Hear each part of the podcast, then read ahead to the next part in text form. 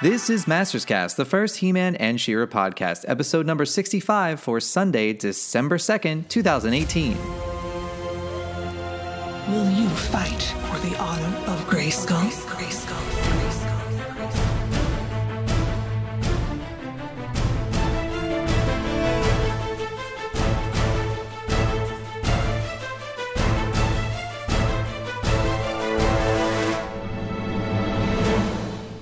Hi everyone, thanks for downloading. I'm Jon Kallis, also known as a Shadow. I'm Katie Carty Haile, also known as Rainbow Brite. Oh, sorry. I was, for some reason, I got it into my head that Josh was next. I don't know why. Um, I am Martin Penny, also known as Wacky Martin. I am Leanne Hannah, also known as Stratosmacker. And I'm Josh de Lioncourt, also known as Lioncourt. There he is. There you go. We're back. Because we have. like two weeks. This is I know. amazing. It's like, how did that happen? She-Ra happened. That's what happened. Oh, yeah. New media.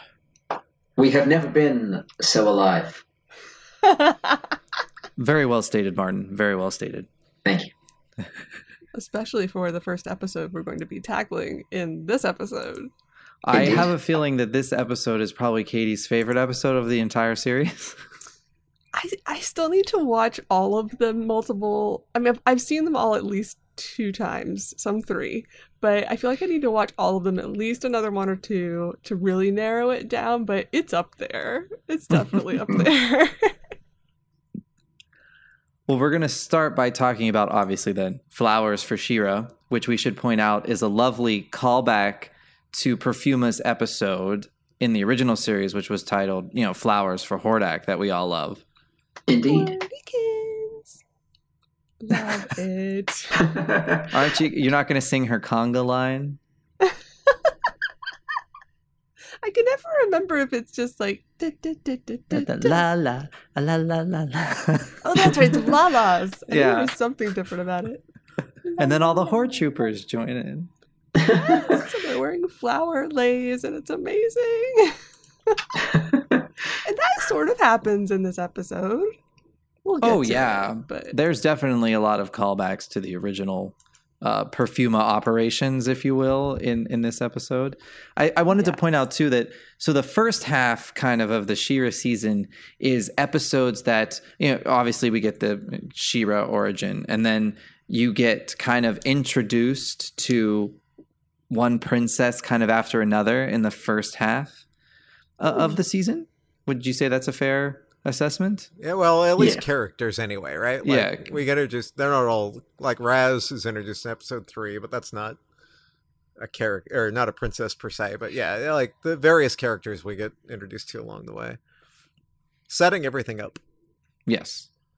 So the lovely people of Plumeria send a distress signal to Bright Moon, and that's how we get, you know, best friend squad to go and help Perfuma, whose um, you know, area on Etheria is dying basically because the horde is polluting uh, the area with some type of machinery, and we learn that um, Perfuma uh, gets her power from this this. Well, they all have those powers from those rune stones, right? Like her Mhm. rune stone is inside this like really big tree. the heart blossom, which I never put together that there was a rune stone in that until you just said that, but that makes perfect sense. There's literally a giant pink stone in it. Like, how did I miss that? This is why you need to watch the episodes three times, Kate. yes, clearly twice was not enough. Wait, I think I had seen it three times. No, I, I got no excuses. Yeah, it's funny. I I saw this. So I watched these two episodes we're going to talk about today. Yesterday, again, I had only seen this one. Uh, I'd only seen this one once before, so this was my second watch through. Definitely enjoyed it more the second time through, and with the perspective of the rest of the season as well. So Huh. I think a- I think a lot of the episodes you need to see maybe once or twice, probably especially if you're an old fan uh, coming into this to you kind of have to kind of warm up to this. At least I did. I had to kind of warm up to this series a little bit, and definitely enjoyed this episode more the second time. I I want to agree with you there. Um, and I my theory on that is is the first three episodes, uh, Sword One, Sword Two, and Raz, kind of like complete the basis of of the She-Ra origin, right? So you're kind of on that high where you've just like received all this information. Then it kind of went like, okay, Perfuma's trees are dying. Mhm. Like a kind of like, okay, this episode is okay. And then we get to the Seagate, which is one of my favorite episodes of the entire series. So I think then like it went back up like my uh, I don't know what to say. Your my happiness level. Yeah, my enjoyment levels. Not that I didn't enjoy this episode, but yeah. So I think going back and watching it, I found more. I also picked up on more like little things like like they mentioned like Beast Island in this Yes. episode. And I Shira really quickly because I think I thought she said that she when they're talking about like the legend of She-Ra and and uh, Adora is like yes and you know the legend also says that I fought the I thought she said Minotaur but when I watched it, the, yeah, when I watched it the second time, she said Mantisaur, and I was like, "Oh, that's Hordak's, you know, uh, bug vehicle thing." So I was like, Oh, now I'm like, that is. yeah. So I'm like, oh, okay. They're totally. This is a throwback to you know the original um, uh, series and toy line for for Hordak. So you know, I picked up on, on more of that, and probably because I was watching that episode at like four twenty a.m. or something. I shouldn't say 420 because isn't that like a drug reference? So like we'll say 4:15 a.m. And you know, I had already been up all night waiting for She-Ra to premiere, so that that could have also why I, thought she said the Minotaur. Yeah. but there were several, I think, original like OG references in this one. Um, King Micah is talked about at the very beginning when Yes. Adora is not used to her new room. The bed is way too soft, and then she like tries to make it not soft, and she destroys it, and there's feathers everywhere, and it's hilarious. and she runs into Queen Angela out in the hallway, and she sees the, I guess, it's a painting or whatever of King Micah. yeah. And can you remind me what his story was in the original series? Well, he, He had an, was- he had an episode. Okay, so he wasn't dead. In the Someone said he was. I'm not sure who was talking. That was me, but then I, Okay. I, I realised I was about to contradict what you just said, and I was probably wrong. I, I thought I thought I remembered him being like missing in action. Oh Was yeah, that- yeah. Did they Yeah, find he's him like- at the end of the episode? Um, but yeah, he was Did he he was back? missing. Like that was like the whole I think you know the premise of uh the original episode. And I wasn't he like it you know there were the the Hunga the harpy and and they were kind of involved um um with that. Um, but he does he does come back in that episode, but like he gives that like total excuse as to like you know he i i- he's going to be able to do more good if he is not back in the kingdom Hmm. you know and he'll like he will come back you know when the when the horde is gone and all of that uh type thing which is probably really because they really couldn't use him in every episode that queen angela was in yeah.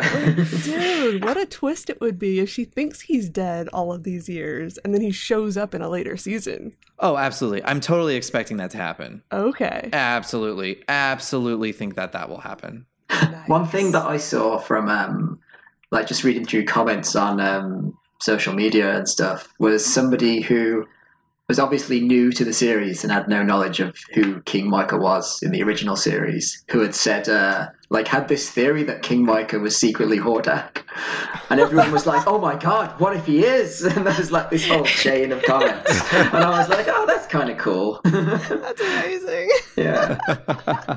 Crackpot Can I- can I just- one.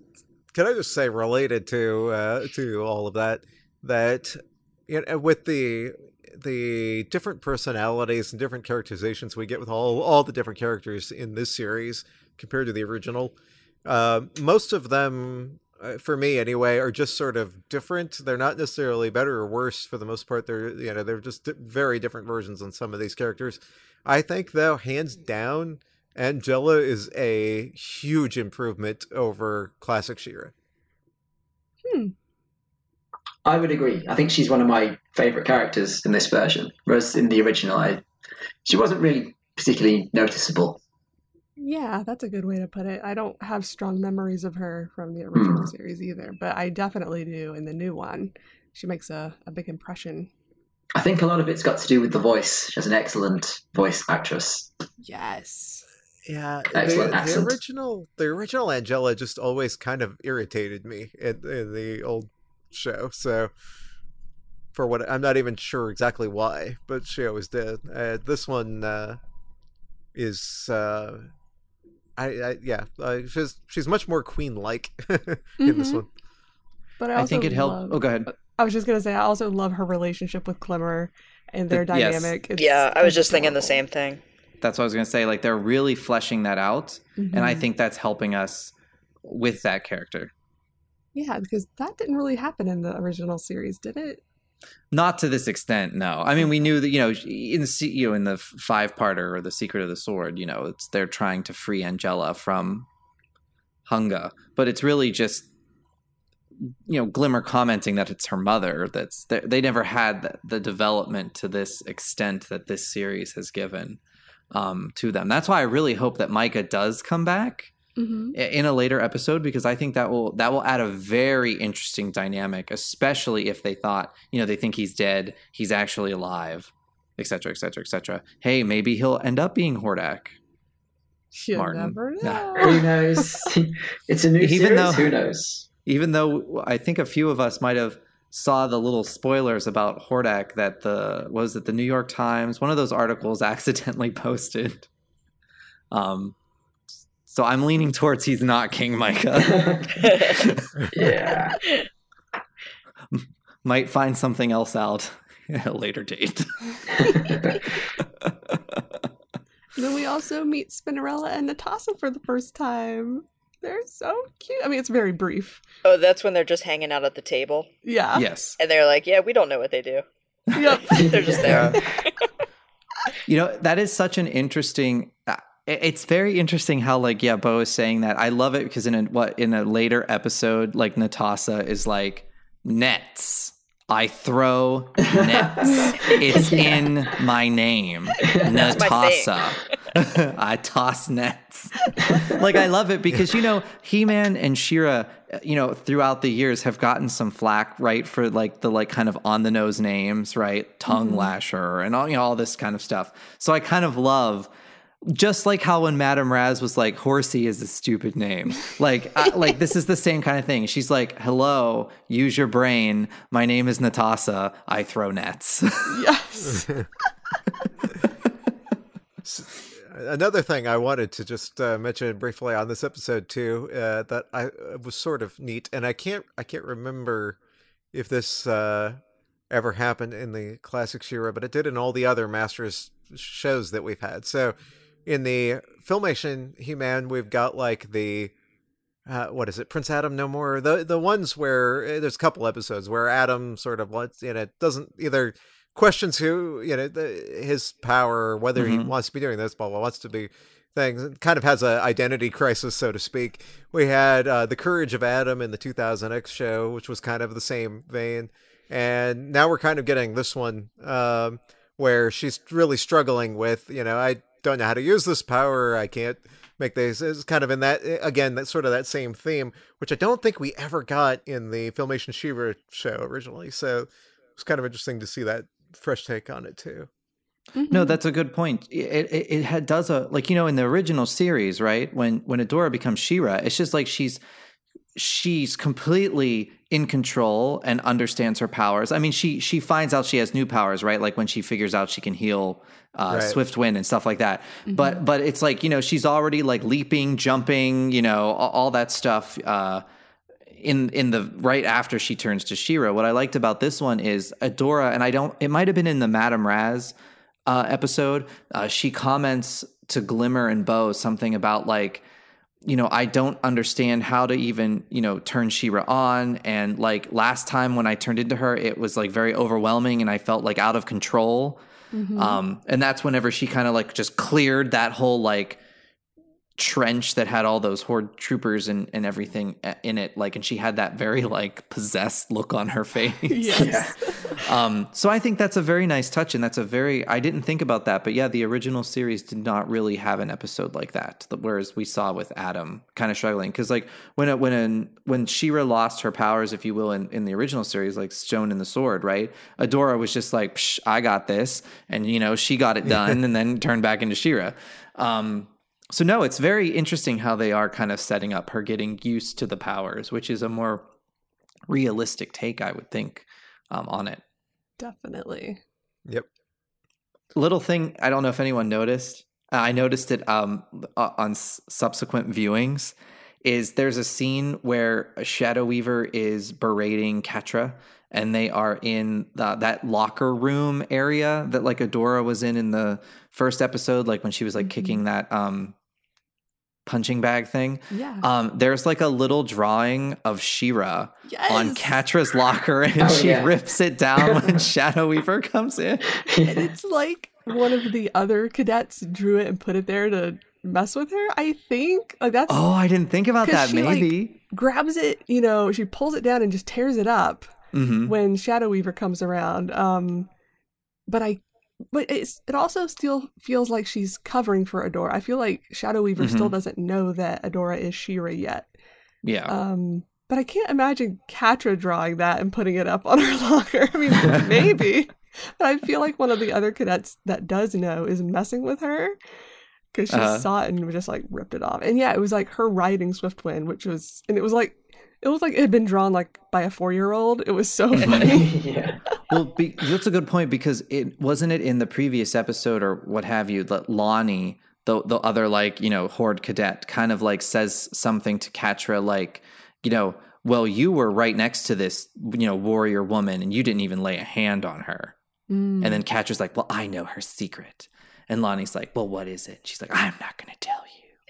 um, so, but that could be like, you know, maybe Lonnie drew it and stuck it up to like taunt her, like, haha, you were right there and you couldn't even like Yeah, that totally Yeah. makes sense. take care of business. and isn't Lonnie a reused name from the original series? yes, she's in the Oh. episode Friendship. Okay. and she was like Adora's, um, you know, BFF. Like she would basically. I mean, she's kind of, it, you know, it's one of those episodes where you're like, oh, really? She was BFFs with Lonnie, where was she in Secret of the Sword? Um, but uh, it's the same same type of premise. It's kind of like who Catra would have been, I guess. In, in this series, it would have been Lonnie, but I, I do like the use of the names. And Lonnie sounds like it fits in with the world. Kyle, not so much. yeah. I'm I'm really scratching my head on the use of the name Kyle, yeah. If I may. Yeah, I just think it that one mm, doesn't really fit. See, I think they did that on purpose because he's supposed to be like this ordinary. Uh, Like odd man out. Yeah. So I feel like they did that to kind of play up, you know, that he's kind of like the ordinary dude who's, you know, in the situation. Everybody else is better than he is hmm at everything. He's just Kyle, you know.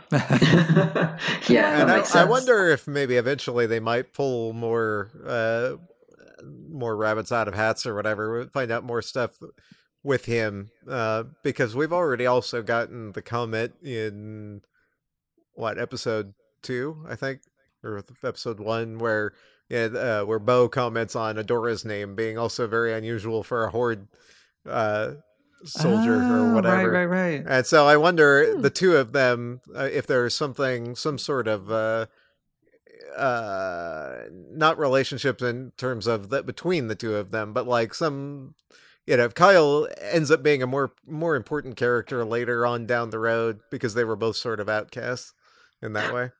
Are you suggesting he is He-Man, Josh? I am not. No. Dude, though, But that's maybe exactly he's- what was going in my head. I was like, what if they would have named him Adam? yeah. And like they never made him He-Man or whatever, but like he was he's obviously a blonde boy. Oh, that would have been. Well, such a maybe he red came from Eternia or something. uh, Yeah. when Adora did, you know, or something along those lines. Well, if Adora was stolen from another planet, who's to say Kyle wasn't? He could be like a human child who was named Kyle. That's Yeah. true. That's true. Or they were triplets instead of twins, and this is two. Of, they stole two of the three. Adam, Adora, and Kyle. that name scheme makes a total sense. It'll be a flashback at some point with Shadow Weaver. you idiot! You grabbed Kyle. He's of no use to us. He's not destined for anything.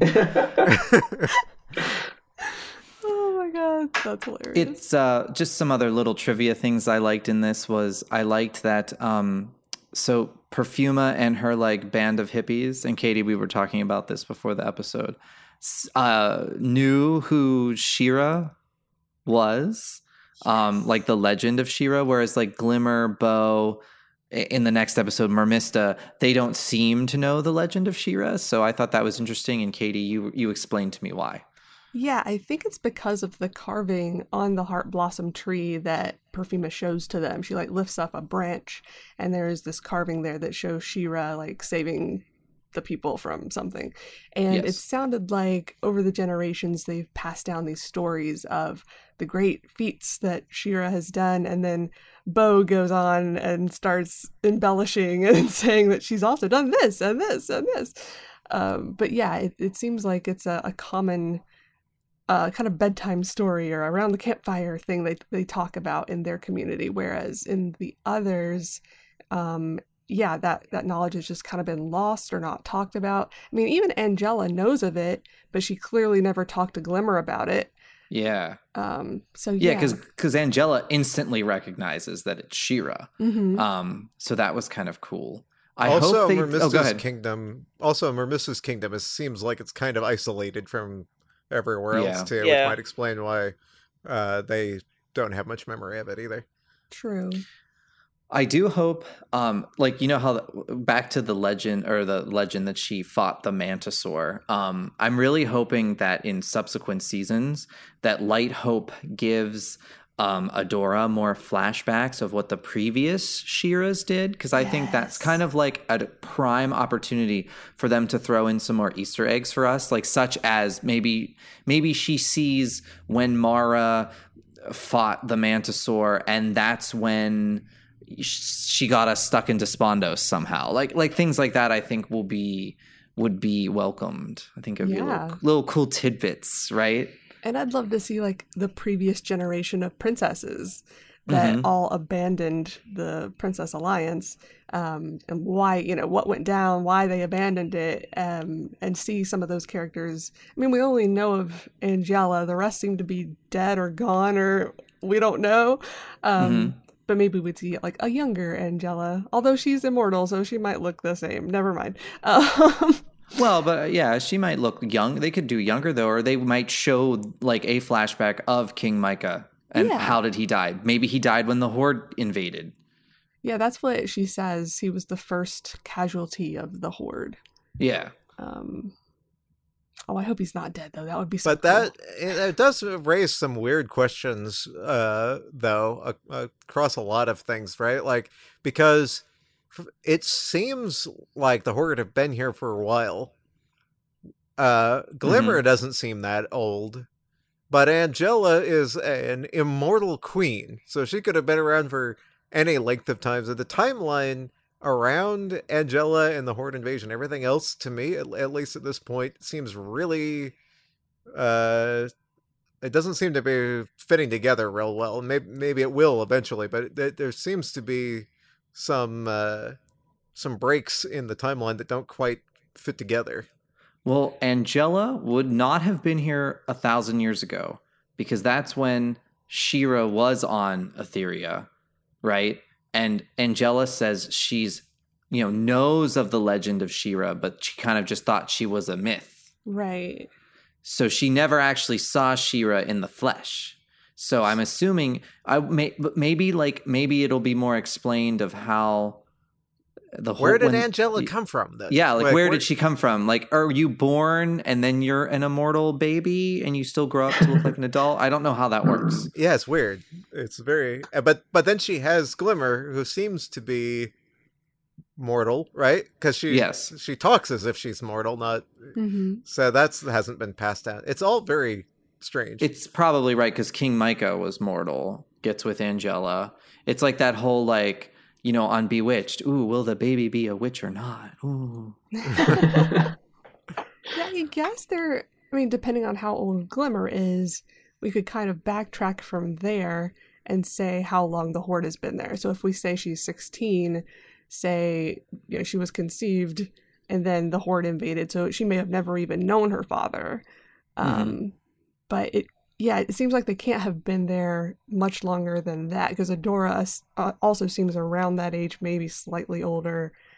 Um, but I'd say like less than 20 years. Would you agree? Yeah. Well, because it's weird too, because if Mara got them stuck into Spondos, that was a thousand years ago at least. Mm-hmm. And then did the ho- was the horde already on the planet, or did the horde invade them I think by they entering say Despondos? they say that the horde crash landed, don't they, in a later episode?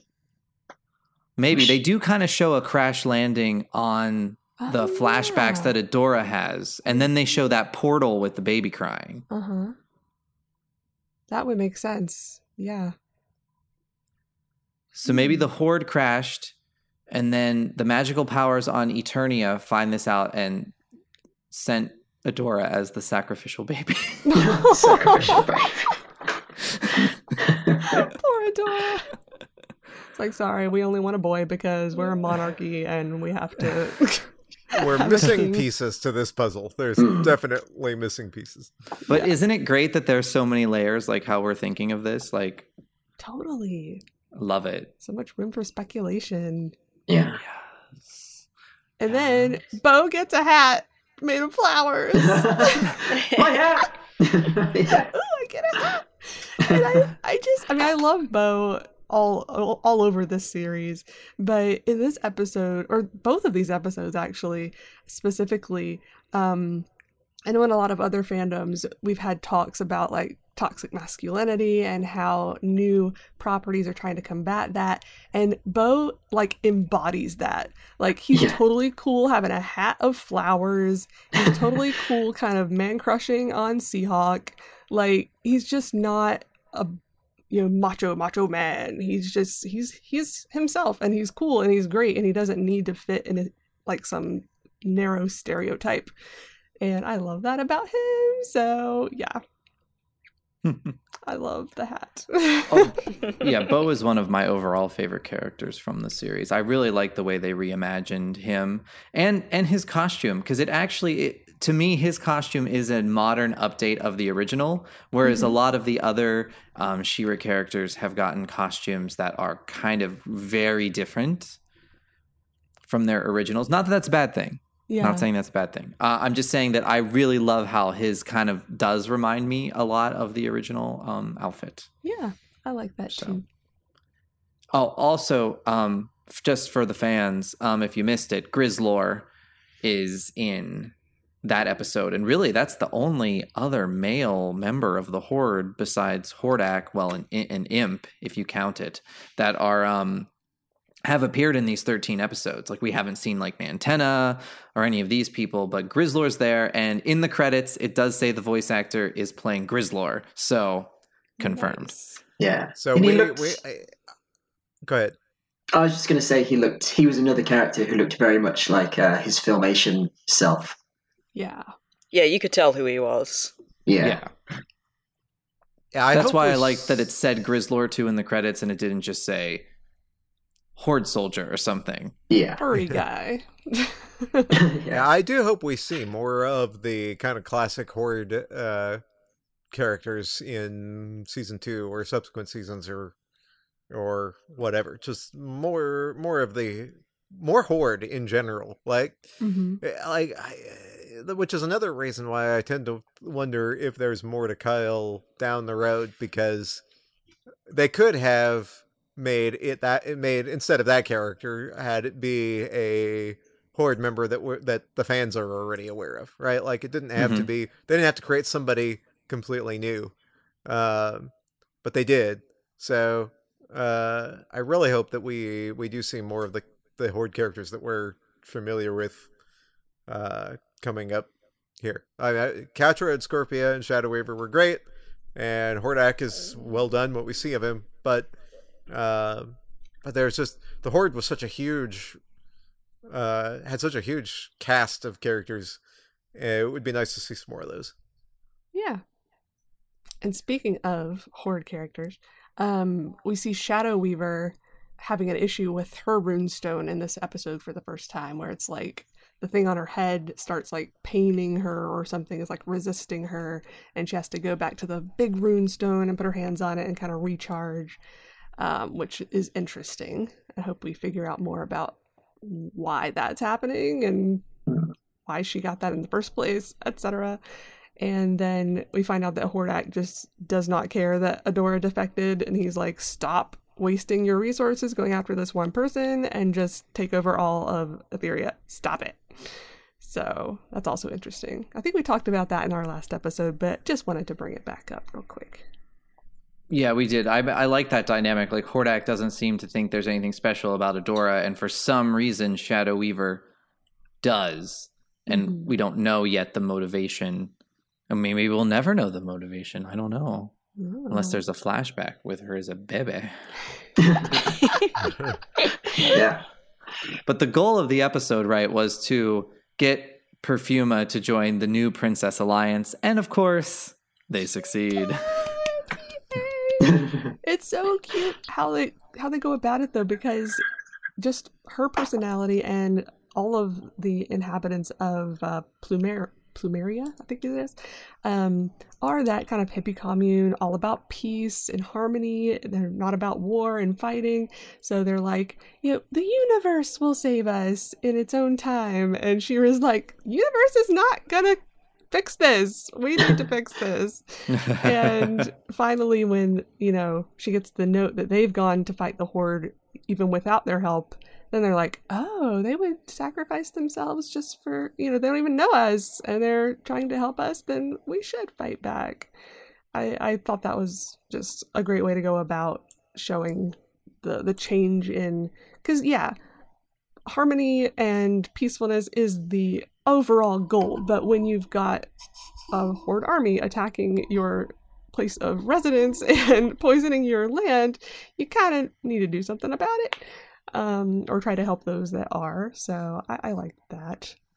And And- there's, oh, go ahead. I was just gonna say when when Perfuma gives that speech uh, toward the end there, you know, oh they're helping us and risking their lives and blah blah blah. We need to go help them. Let's march or whatever. Am I the only one? I don't. I, I it's something about the delivery uh, that the the actress gives of that little monologue or whatever that shades of Phoebe Buffay from Friends for some reason. for me, it was just like. I could so see Phoebe giving that same speech somehow. That's hilarious. And now I'm not going to be able to listen to Perfuma talk without thinking of Phoebe. There is something very Phoebe-esque about it. yeah. There is. Wow, that's a really good catch. and then there's the magical lizard transformation too, which cracks me up. Oh yeah. when she's trying to heal the trees and she keeps either blowing them up or doing things that are not healing and then she accidentally yeah, real productive there, She-Ra. right but the lizard's just like ooh i'm colorful now and i can fly bye i hope we see more of things like that and what was with that guy that had like the surfer dude accent yeah. that was a little like what i mean it was okay but i just wasn't expecting it I think they were overselling the yeah the the hippie kind of aspect of, of Perfuma's so. village. But I would expect more of a stoned kind of. Well, yeah. were you watching it at 4:20 in the morning too? In the there was some really great music I wanted to point out. Um, when She-Ra is trying to finally heal the heart blossom tree itself, um, when she's like pointing the sword at it, there's just this great music playing in the background that's gorgeous, and I love it, and I want a track of it. I want to know where the soundtrack is because to me it seemed like they were going to like release the theme song on iTunes and like that didn't happen and they did release soundtracks for their Voltron show um for each season. So I please Yes. want a soundtrack. The music, some of it, just as an aside, there's something playing in a later episode when Adora is um, being k- kind of confronted by Light Hope, and like Light Hope is showing her all of those like things. Then she's she's like, these images make you feel guilt or something like that. Oh, the music just pulls on you. It's really good. Mm. I don't remember that piece right We'll, now. we'll talk about that in an, a later uh, recording of Masters Cast. I will pay special attention next time. That's right, you will. and we have to mention Perfuma going all evil seed because that was Oh, yeah. amazing. I mean, it was more like nice seed, but still, it reminded me of evil seed. She definitely embraced her inner evil seed there. Yeah. And that was that was really the, what finally pushed her to join the Mm-hmm. alliance, right? Because then she would get to fight. That's Yes. true. I forget the quote, but it's like, yeah, I'll be able to fight people with flowers more often now. That's great. Amazing. And there's Well, a sh- oh, go ahead. Sorry, a couple of good quotes. Um, Glimmer says, "I just I like quotes, especially things that are like im- kind of important to the overall theme of the show and etc." Uh, Glimmer says at one point, "She-Ra is not the reason we like you. We like you because you're our friend." Because Adora is like a, is doubting herself and thinks the only reason they want her around is because they like She-Ra, not her. And they're like, "No, actually, we like you as Adora. She-Ra's just a bonus." And then at the end, um, I forget if it's Glimmer or Bow, but one of them says, "Do you have any idea how annoying you'd be if you were perfect?" um, and I just love that because it's like, yeah, flawed hero. That's the thing I love is when a hero is not perfect and they have things they have to work through and flaws to explore and, and overcome and all of that. So I thought that was cool, and I loved the sleepover. And then best friend squad. yeah. I, one bit that we I don't think we've mentioned is when at the very start of this episode, Adora gets her new bedroom. And she's like showing her all the different features of the bedroom. And she's like, here's your waterfall. He's like, is the waterfall for showering? And she's like, for showering. Because that was like a crazy question. Well, yeah, Yeah. and like Adora's only used to sleeping on like this like paper thin mattress, so like, Yeah. she's like, what, "What's up with this bed?" And then they give her one at the end during the Yeah. sleepover. It's so sweet. but yeah, like when Glimmer wakes up and Adora is just in her bed, she's like, "What the heck?" and falls off. yeah. Well, that's sort of a callback, right, to Catra being curled up at the bottom of her bunk in Yes. the episode before Oh, that, yeah. or a couple episodes before that. Yep. Love Cute. it. I really want to know what the waterfall is for now. Just aesthetics. I don't know. yeah, it's to provide that nice white noise at the when you. Yeah. Go. I Maybe, need one of those. yeah. Well, speaking of water, should we sail over to Salineas? Adventure! Okay, I I want to start this conversation. I just have one thing uh, that I really uh, want to get out of the way. This episode has such a Disney movie vibe to it, doesn't it? Like it feels Hmm. like this could have been a, a Disney animated feature. yeah, A I bit. agree. Yeah. Like the sensibility of the story and and you know it, it's even got the the musical numbers Yeah. in it. Like, it's just it's so it feels so much like a Disney movie to me. Yeah, they really don't take themselves seriously in this one. It's very tongue in cheek, funny. I mean, there are some more serious moments, but for the most part, it's just hilarious. And yeah, I can, I can see where you're going with that thought. Sure. Well, I liked it off the bat just because they used a lot of stuff from the original show. um, Ooh, you know, because well, Salineas is in an episode of She-Ra. Is it? I think it's in the Pearl. That's a Mermista episode. So like we would think Mermista's from the Crystal Falls because normally she's shown at the Crystal Falls, um, but they show Salineas in that, or they talk about it. I can't remember. And uh, it's but it's underwater. It's not like a thing with the gate and like above the sea and all that stuff. Um, and back in the original, the first time we met Seahawk was in Seaworthy as well. So they used the proper town names. I'm just like, thank you for using the proper town names. I don't know. It's just little things like that that make an old fan happy. Love it. Little love letters to us. Yeah, Yes. there's so many like Easter eggs and you know throwbacks to the original series. hmm Well, um, well, they basically they they they convince Angela to let them go to find you know Mermista to like hook up with her, and they figure, or I think Adora points out that they need not only a boat but like a sea captain. Mm-hmm. um, which also kind of conf- I mean that premise. I mean, obviously it was done as a plot device to get Seahawk, but I when they're actually on the boat, it seems like they all know how to operate a boat. So like I, I didn't really understand and like and and and and You Glimmer are a was like, well, strangely overqualified crew. yes. And like Glimmer was just like, well, we needed your map, and I'm like, D- Glimmer pulled up like a digital, um. 3D map or someone did at that round table with like Angela and stuff, like pointing at like Salineas is here, and it's the I'm like, so I don't know why you needed. It. Was that map. Glimmer that did that, or was it Shimmer? No, you're thinking Or maybe it was Twinkle. Twinkle, yeah. No, it was Oh. Sparkle. Definitely Sparkle. the the writing and delivery of the lines of this episode yeah. were so good. I think this is the episode I've watched the most. I think I've seen it about seven or eight times.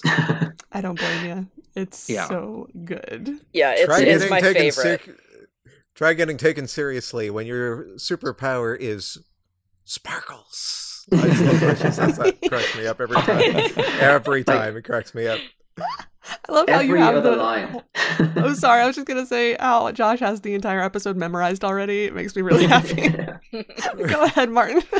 I was just going to say every other line is very quotable in this episode. it is. I Like the didn't bit realize how much until y'all started doing that. the bit that made me laugh out loud that I'd forgotten about when I rewatched it was when She-Ra jumps off the boat to fight the monster, and Glimmer's just getting more and more annoyed. And you just get like a long shot of the boat, and you just hear her voice like, "She-Ra, get back in the boat!" yeah, I love that. Like Seahawk just takes them there to to show off, to show them the monster. Yes.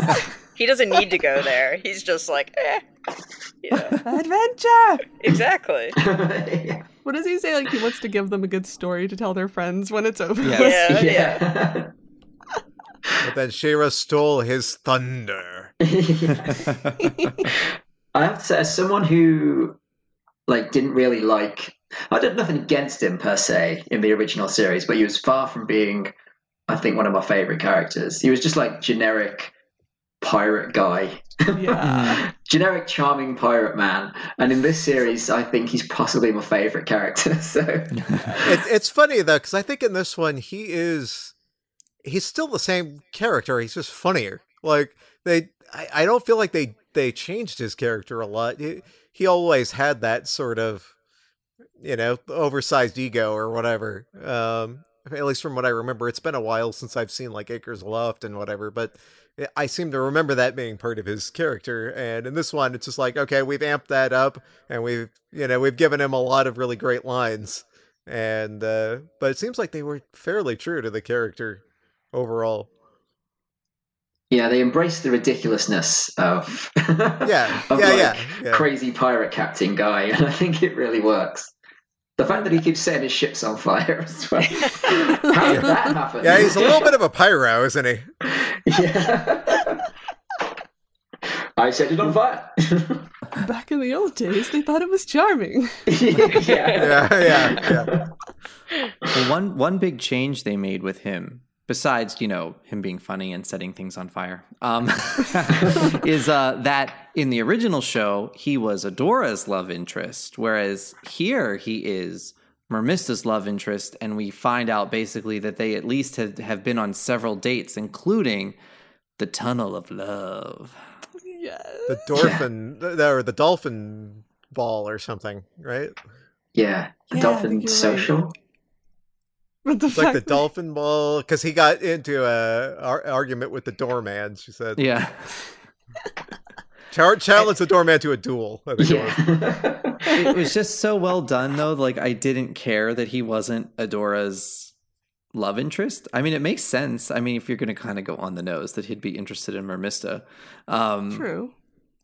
but uh really before we get into mermista though we should we should cover how how seahawk was actually introduced because i think star wars fans would re- really like that Yes, Leanne. Tell us all about it.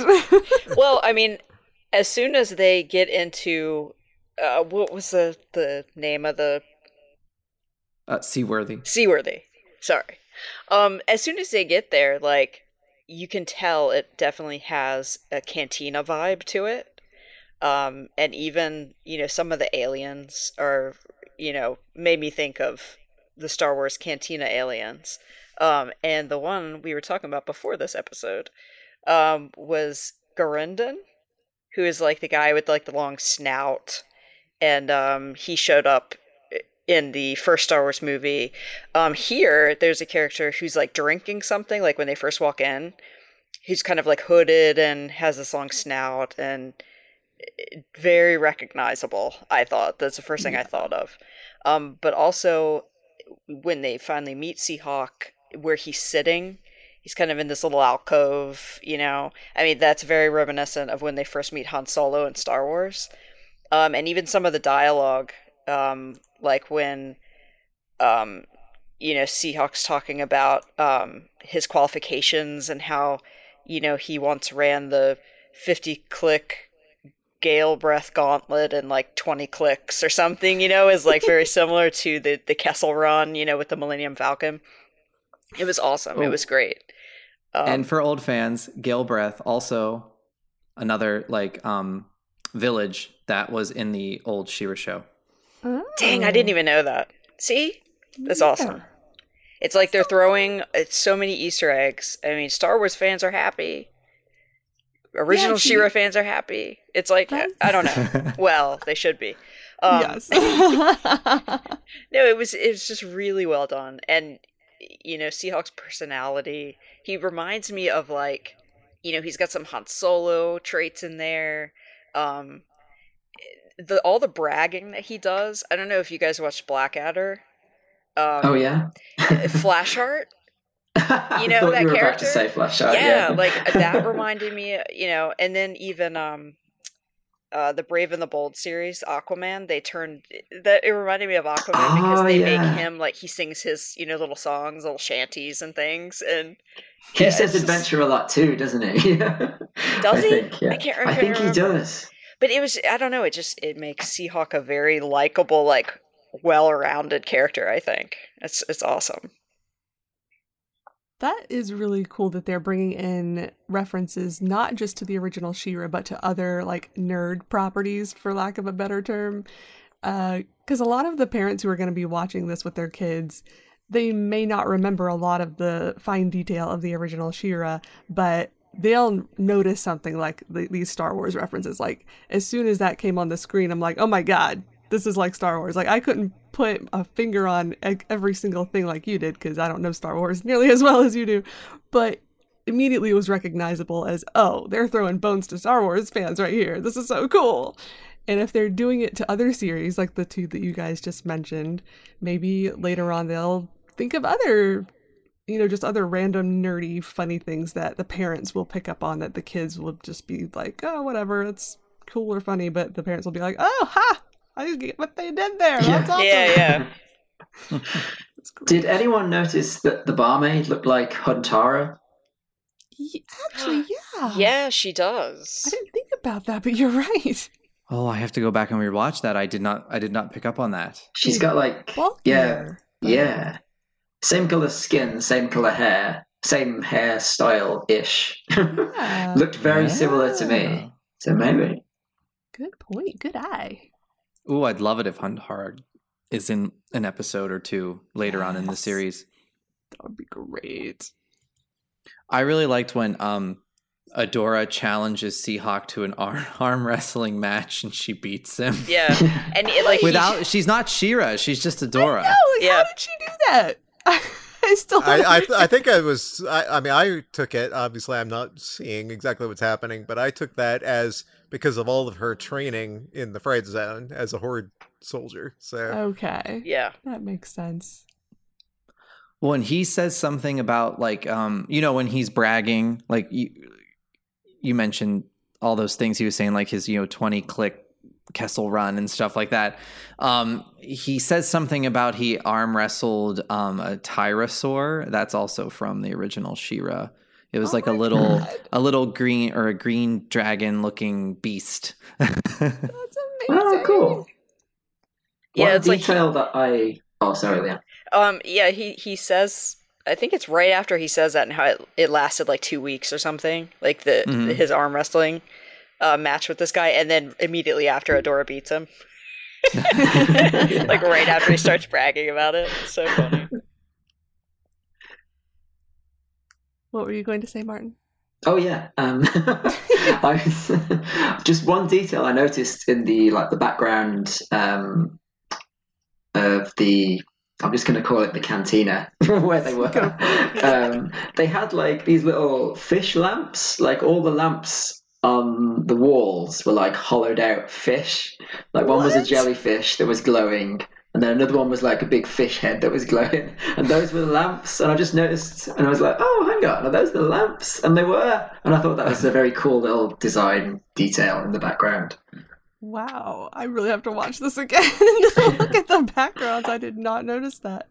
I know, right? Like I said, I totally watched this episode at least seven times. I did not notice these. I did not pay attention to the Huntara ish looking person. Yeah. I feel like there's even more Easter eggs in this episode that I could find. Yeah. See, it's hard when it's on Netflix and you can't do like really good screenshots. I mean, you can, but you have to just be real quick with the pause button and then hmm you got the stupid play pause bar across the bottom and you gotta crop that out and they don't make it easy to get screenshots or make our own cute animated gifs and fun stuff like this but at least they're releasing some like short segments on twitter so maybe we can play with those in the future but i don't think they've released one from the seahawk or the seagate episode yet They should. yes they should Um, I guess we should talk like, well, wait, excuse me. Let me restart that. Like, I guess like we should totally like talk about like Mermista if you want to now. Like, no big deal. but- Yeah, I, I Well, guess. I Um, mean, Jon, if if you'll remember, actually, we should talk about Scorpia first because we see her before we meet Mermista. I've just been schooled, folks. Mermista style. Damn. Mermista drop. I don't know what that means. Anyway, Is this because Scorpia loves to give hugs? yes, I love her so much, and I don't know why. It- It must be the hugging thing, but and just her personality is so not what you expect it to be. Like when yeah. they're first showing her, she looks so scary, and you're like, oh no, she's gonna be another evil like Shadow Weaver type. And then she speaks, and you're like, oh my god, she's amazing. and so much better than classic Scorpia because um, I hated the voice they gave the classic Scorpia.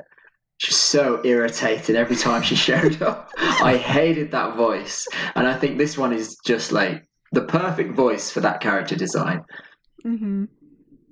Yeah, they they really do a lot with her, um, where it's it's like appearances can be deceiving, because Yeah. you Yeah. the way she looks, you would think she'd be a certain way, but she's totally the opposite. Like Mhm. she's good natured and gives hugs and Yeah. um, I mean, and you find out in a later episode she's actually a princess. yes, Yeah.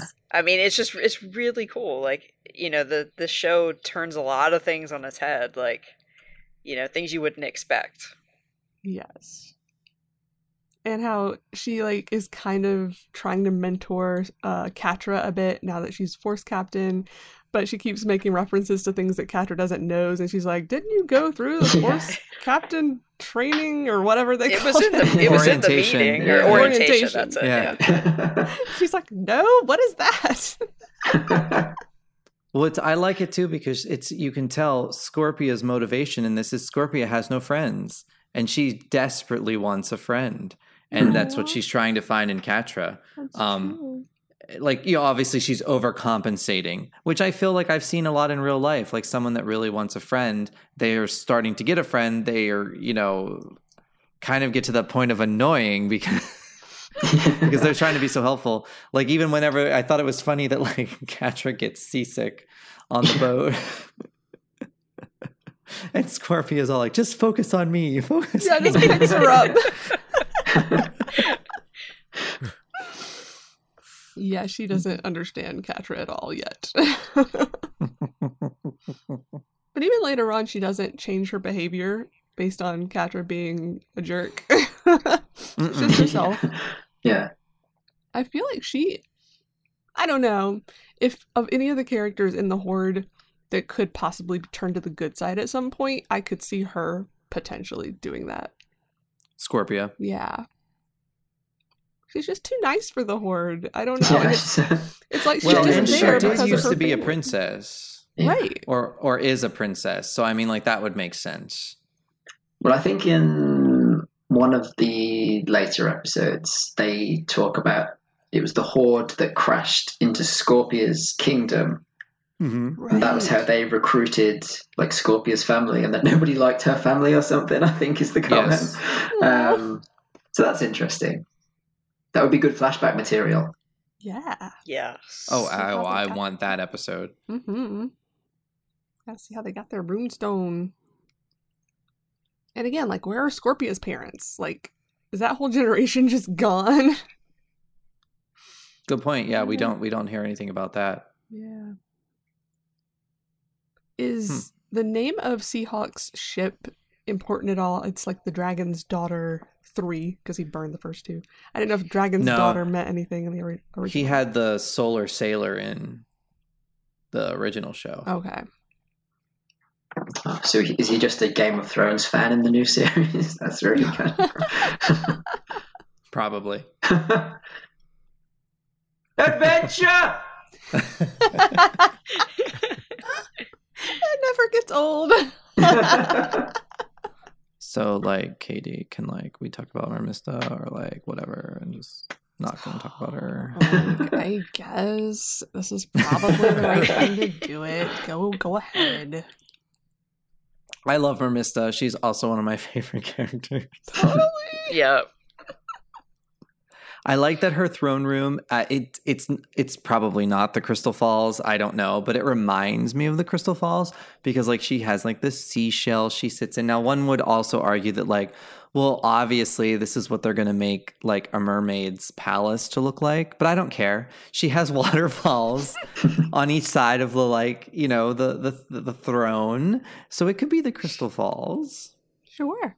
Why not? And there I like that her and I like that her guard is also her butler. yeah. Yeah.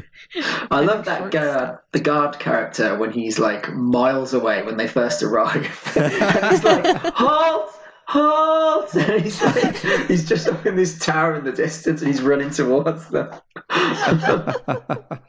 amazing.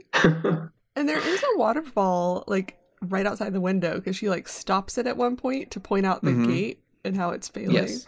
So yeah, I could see how it could be Crystal Falls inspired too. Well, and it ties everything in because their gate is first one's technology. Mhm. So, you know, obviously She-Ra goes to to heal it.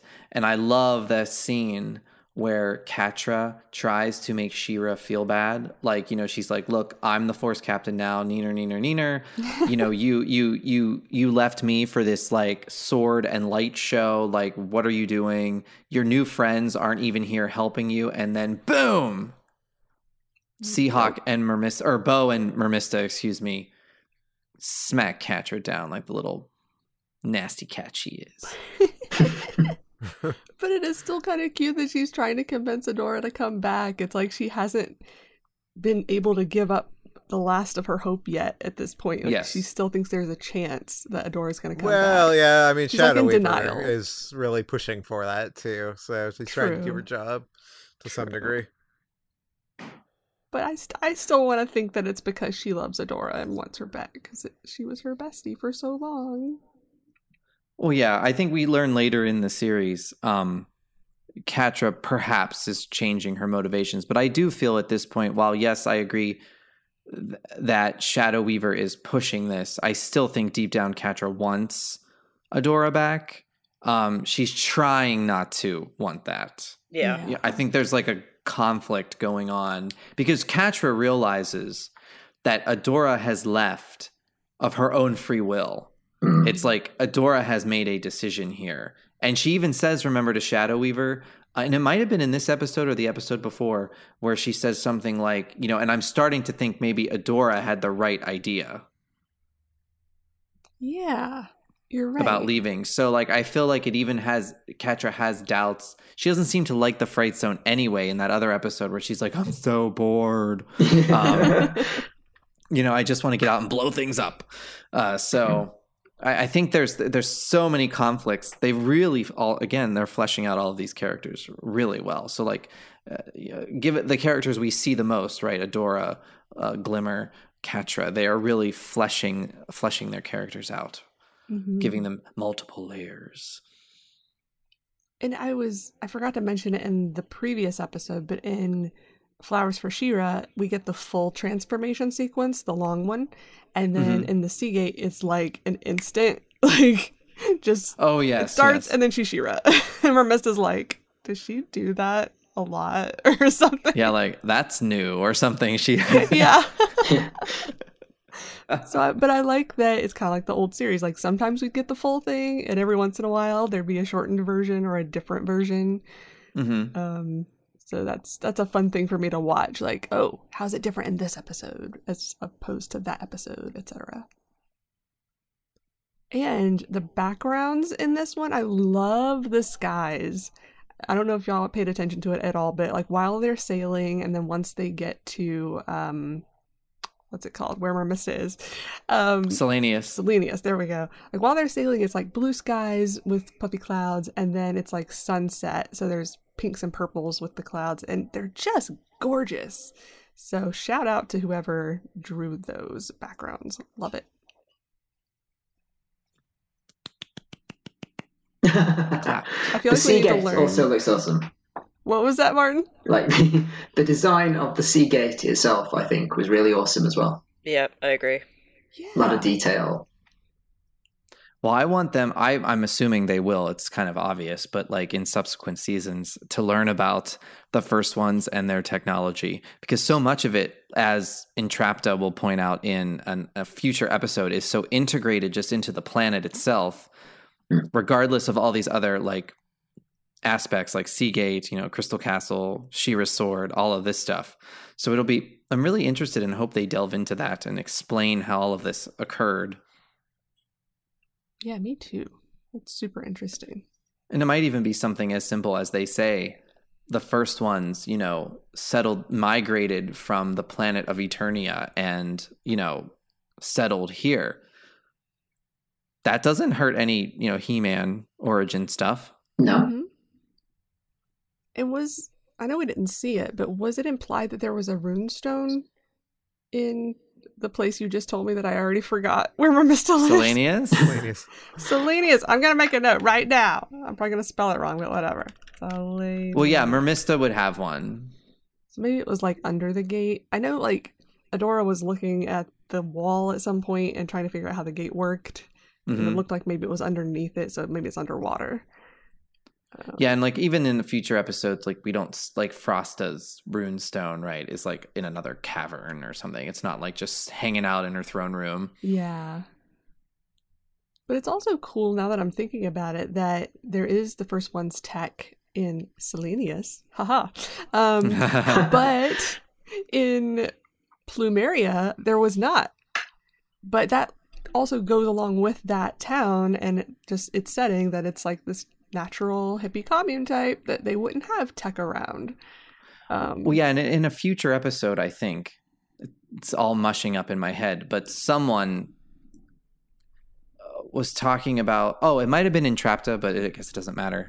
We're talking about elemental princesses versus other princesses, oh. um, and their runestones. So, like, there's definitely something because I think th- she said something about. Um, well, only the elemental princesses would lose their powers, or, or something like that. Where Yeah. right so uh, it's, it's something so that, that that's interesting that di- that even in, within the princesses there are going to be different levels of power and runestone usage or something or other like that yeah. Or Yeah, cat- maybe that's a good point. categories. categories yeah. categories definitely adora also reads uh first one language again in this episode that's how she figures out how to how to fix the seagate Oh, yeah. That's so cool that she can do that. It's like Parseltongue, yeah but not evil. not evil and creepy That's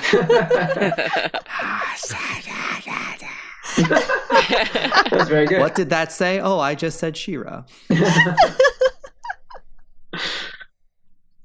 I do love that in that other, in that other episode. What's that say? And she's just like She-Ra.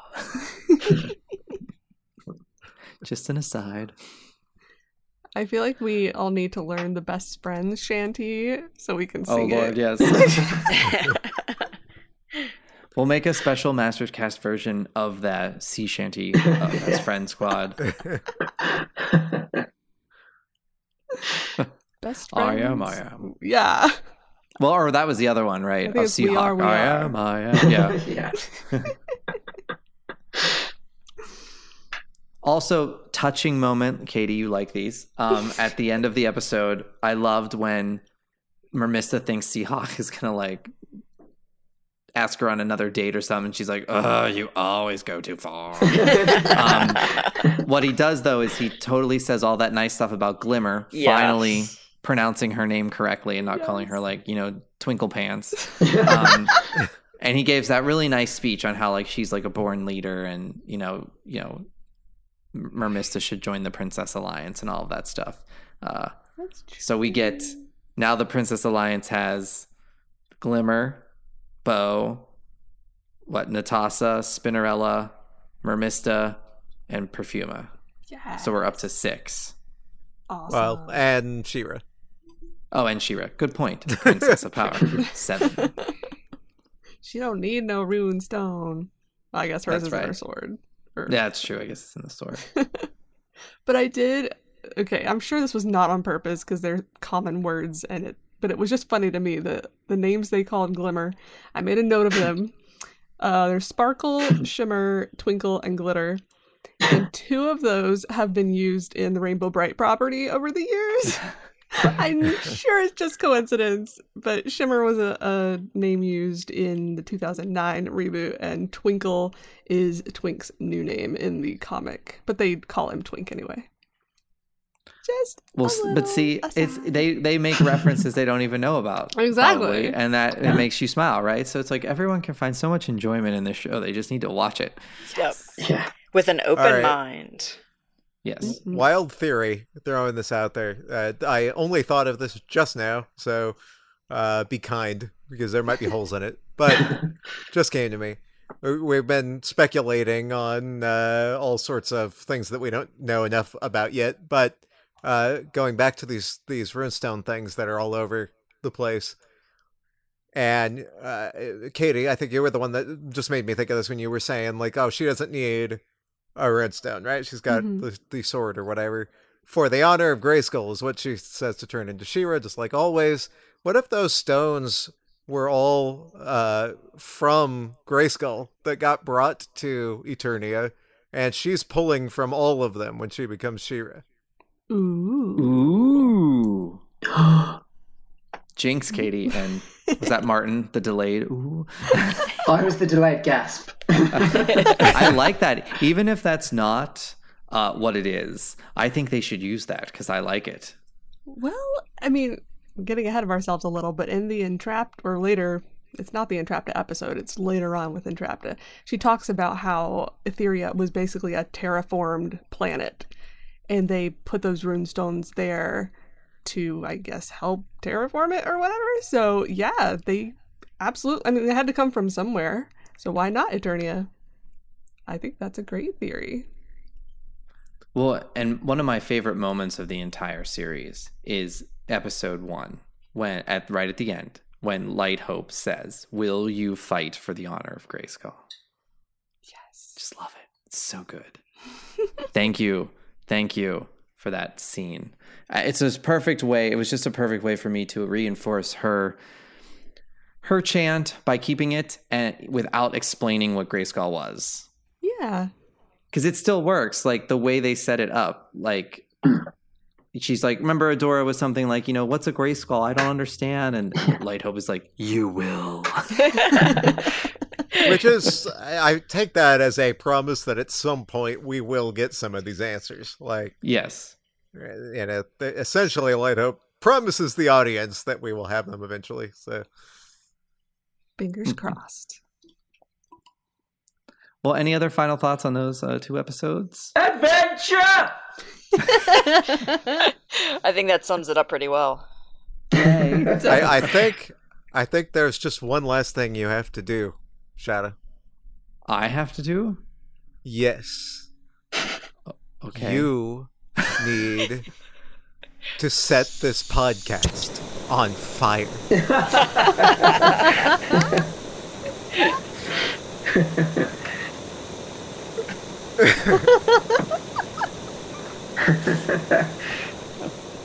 Oh, I forgot about boat or uh, Seahawk's new boat. And then Yes. the butler guard guy just like breaks a champagne bottle on it. Like, oh that was hilarious That was so That good. was- tells him not to set it on fire, and he's like, "No promises." Yeah. but I like how his his eyes get all like sparkly, and he's like, "It's gorgeous." the the writing, acting, direction of this episode, I think, overall is the most entertaining. I feel a later episode is the maybe the best episode of the series given the content and like emotional aspect of the series. Mm-hmm. But this episode just hits each mark like one after the other. Yeah, It's like just all around, it's just a really Yes. good episode. yes. Do we know like I'm I'm sure it says at the beginning of each episode who the writer was, but so far have they been written by the same person? No, no, no. Like, um, like example, Sword Part One and Two was Noelle um, Stevenson. Um, who did the Seagate? Ugh, Most of them were offhand. written by the same guy, though, because my my mom was commenting on that. She actually has watched, at least as of the last time I talked to her about it, which was like a week ago. She had watched all the way up through episode seven, and was loving the series. So Nice. Well, I just looked it up. The writer for Flowers for She-Ra is Josie Campbell, and the writer for the Seagate is Sonja Warfield. Okay. Well, good job to y'all. yeah, we should probably like make note of that in future episodes so we give credit where it's due. Yes, especially when they do an excellent job. Yep. Yes. Well, uh, are we done? I think we are. Thanks. Well, I don't know. Have you set the podcast on fire yet? Well, we better say goodbye to the listeners first. And as all good Eternians and Etherians say, Good.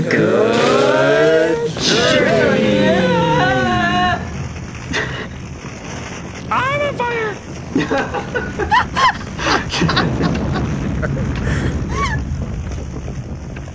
I love I love when Seahawk when she when Glimmer says that to him and he's like, Yes Like,